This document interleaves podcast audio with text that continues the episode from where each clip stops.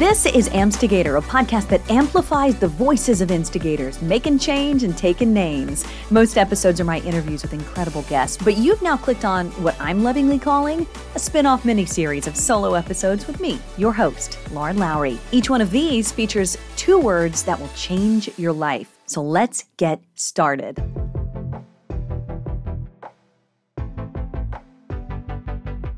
A couple of weeks ago, I was asked to start taking on some new responsibilities at my work. I was like, sure, no problem. And one of those things takes about 30 ish minutes out of my day. No big deal, right? But pretty quickly, that workload was doubled to twice a day. So now it's an hour out of my day to do this particular new responsibility. Part of it came at an inopportune time. And I immediately, in my mind, went to this place of like, uh, this isn't fair. What's going on? And who's trying to hurt me? Uh, you guys know I personally bristle at the thought of a person doing, you know, this victim mindset thing. I talk about it a lot on this podcast about how you can separate yourself from that and you need to. But I was experiencing it in real time, trying to figure out how to not operate from this place of fear and victimhood. I was doing all these practices and really evaluating my self talk, like doing all the things, because I'm like, this is not normal. But a funny thing happened just a few days ago that but a funny thing happened just a few days ago that became the perfect introduction to this lesson of what if.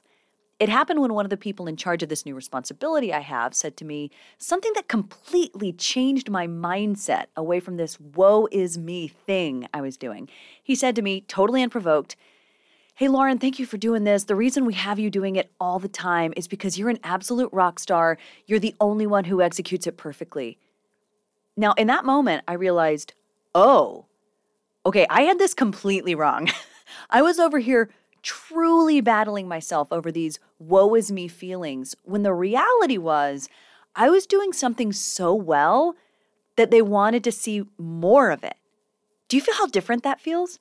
I never stopped to ask myself the very question that I'm asking in this episode What if? I could have met myself with a different script. I could have said to myself, What if no one's trying to hurt me? What if this doubling up of responsibilities is actually an elevation, not a relegation? And what if there's a lesson that I just have to open up to? What if? Simply asking that question, simply opening up ourselves to a possibility that doesn't come from trauma, it can have a life changing impact on us. Now, internalize this with me for a second. There is a huge difference between feeling like someone's trying to dump on you with responsibilities and feeling like you're the absolute best at something. The response to those things feels totally different. I mean, it's like a fork in the road. One of them reinforces awesome emotions. If I believe I'm the absolute best, I go into that situation with ease, like I have nothing to prove, and I can relax because I know and everyone else knows I'm going to do really great. and then when people watch me, they think, oh, wow, she's really comfortable. It's so easy to watch her. And then I just create this endless circle of ease and excellence. I mean, that feels amazing to me. The other belief, the other side of that fork in the road feels completely differently. If I go into thinking someone's trying to dump on me, like, they have the intention of hurting me or punishing me for something unseen, then I walk into that responsibility angry. I probably can't trust anyone because I think everyone's motives are suspect because they're obviously out to get me. And then when I get on camera, instead of projecting ease and excellence, I'm projecting unease, and then I'm a prisoner. And all of this could have been avoided if I would have just interrupted my negative beliefs with the question what if? What if I'm being asked to do this thing because I'm so good at it. What I'm bringing up here is a big shift. And at its core, this is mindset. This is an entire field of study within psychiatry. You can shift your mindset and improve your health, lower your stress, overcome some pretty big challenges, all by simply believing a different story. I will admit, for years, I poo pooed anybody who would practice this. I called it like toxic positivity, complete disregard for reality. I would roll my eyes because I just flat out didn't believe in it. And really, it was because I felt the need to wallow in my own misery. But as I look back at it now, to my own personal dark ages, as I call it, for me, that was age 21 to age 35. I realized that I didn't want to believe I had that much power. But now I know I do, and you do too. So, we're going to do a deep dive today into the research around just how powerful we are. First, what is mindset? It is a set of assumptions that help us understand our world. From there, we set expectations around these assumptions. So, if you believe that changing how you eat or cutting out dairy, for example, would be so awful and depriving, then that belief system determines your expectations. You plan for the worst, you make decisions based on that plan, and then guess what? When you cut out dairy, it suddenly feels awful and depriving and it's the worst thing ever. Mindset can be helpful in how you simplify information. It can also be called, in clinical speak, maladaptive. That means it ain't good for you.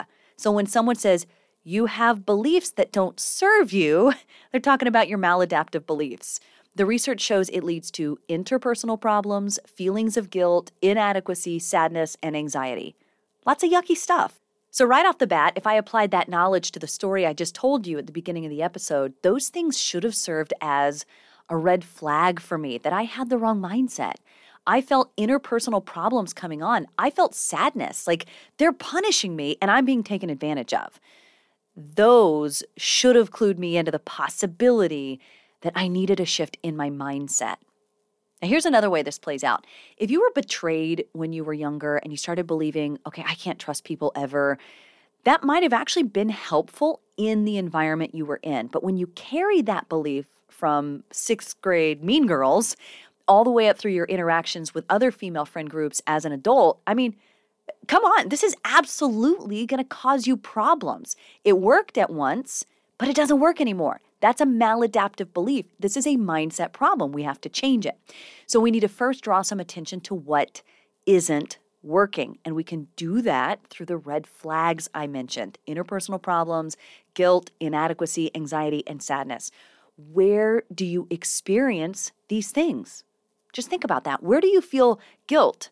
Mom guilt, for example. That's a mindset problem. Where do you experience anxiety? Uh, stage fright is a great example.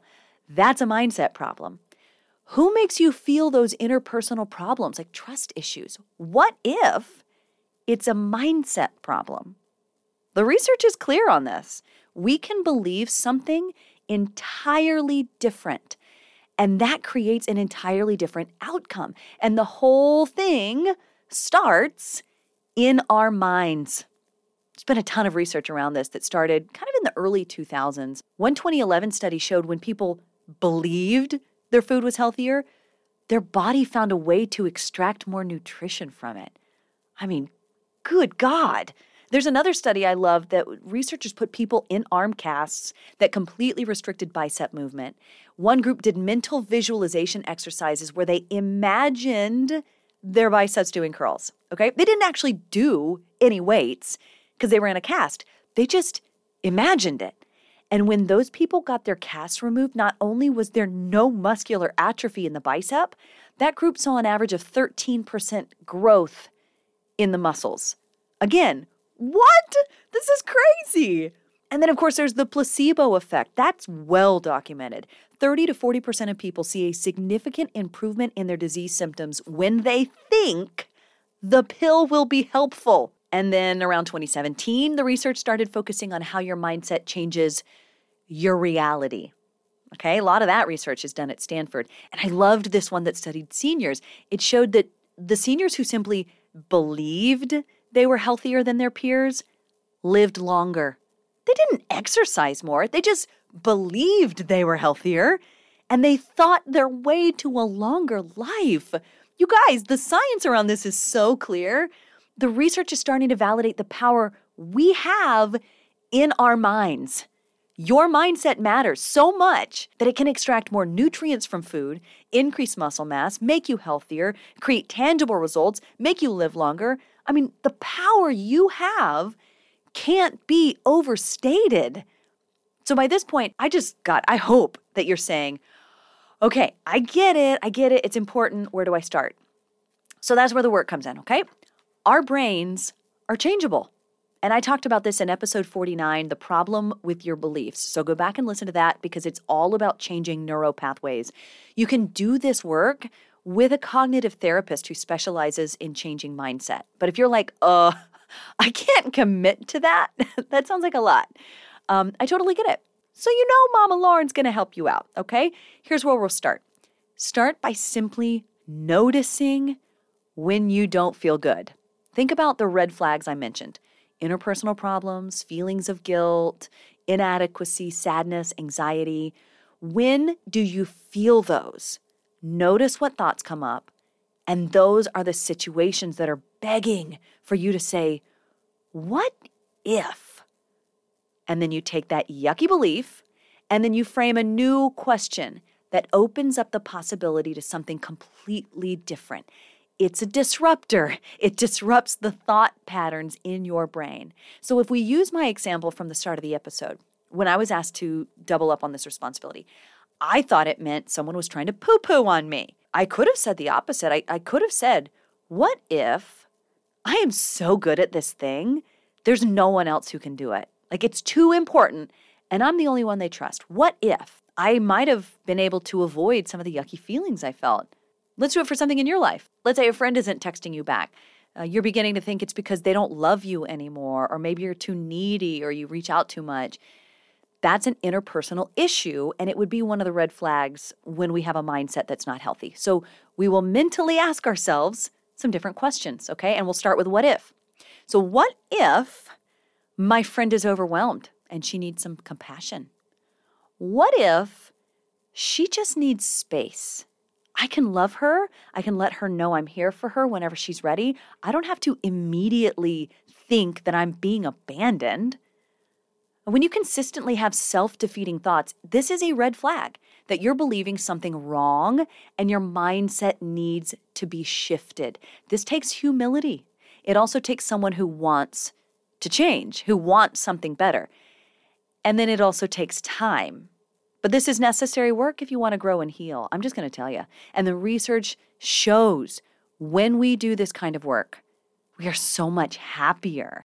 Before I let you go, I want to close with one more story. It's a time I used this exact formula, phrasing questions with what if. It was last fall. I was in contract renegotiations. It's always been full of trauma, trauma with a T. I've been an anchor for 17 years. Every contract experience for me has been with people who intentionally tried to make me feel less than, disrespected, lucky to have a job, completely replaceable, et cetera, et cetera, yucky, yucky, yucky. It's tactics, right? And it messed me up. I didn't realize until last year that my experience is actually the collective experience of on air people in broadcast news. Like we all have these same stories and they're awful. But last year, I was up for renegotiation and I tried something new. I said to myself, what if the people on the other side of this new negotiation, what if they actually respect me? What if no one's playing me? What if everyone is telling the truth? Can I even allow myself to open up to the possibility that it could actually go well and be without trauma? Every time I would feel some of my old beliefs pop up around renegotiations, I would disrupt the thoughts with my what if questioning. It was not easy. It was actually really hard because that trauma is deeply embedded, okay? And I got to tell you, it was a game changer. My renegotiations went so well that I walked away from the experience with one word healing. Healing. That was my word. I realized that I could have an experience that was without trauma and without drama, and that actually brought healing. All because I allowed myself to ask, what if? So, where in your life could you benefit from asking that question? And how would that change things for you? It's a lot to think about. So, as you go through this week, I encourage you shine your light and lead with your heart and live life purposefully. I'm Lauren Lowrey, and this is Ampstigator.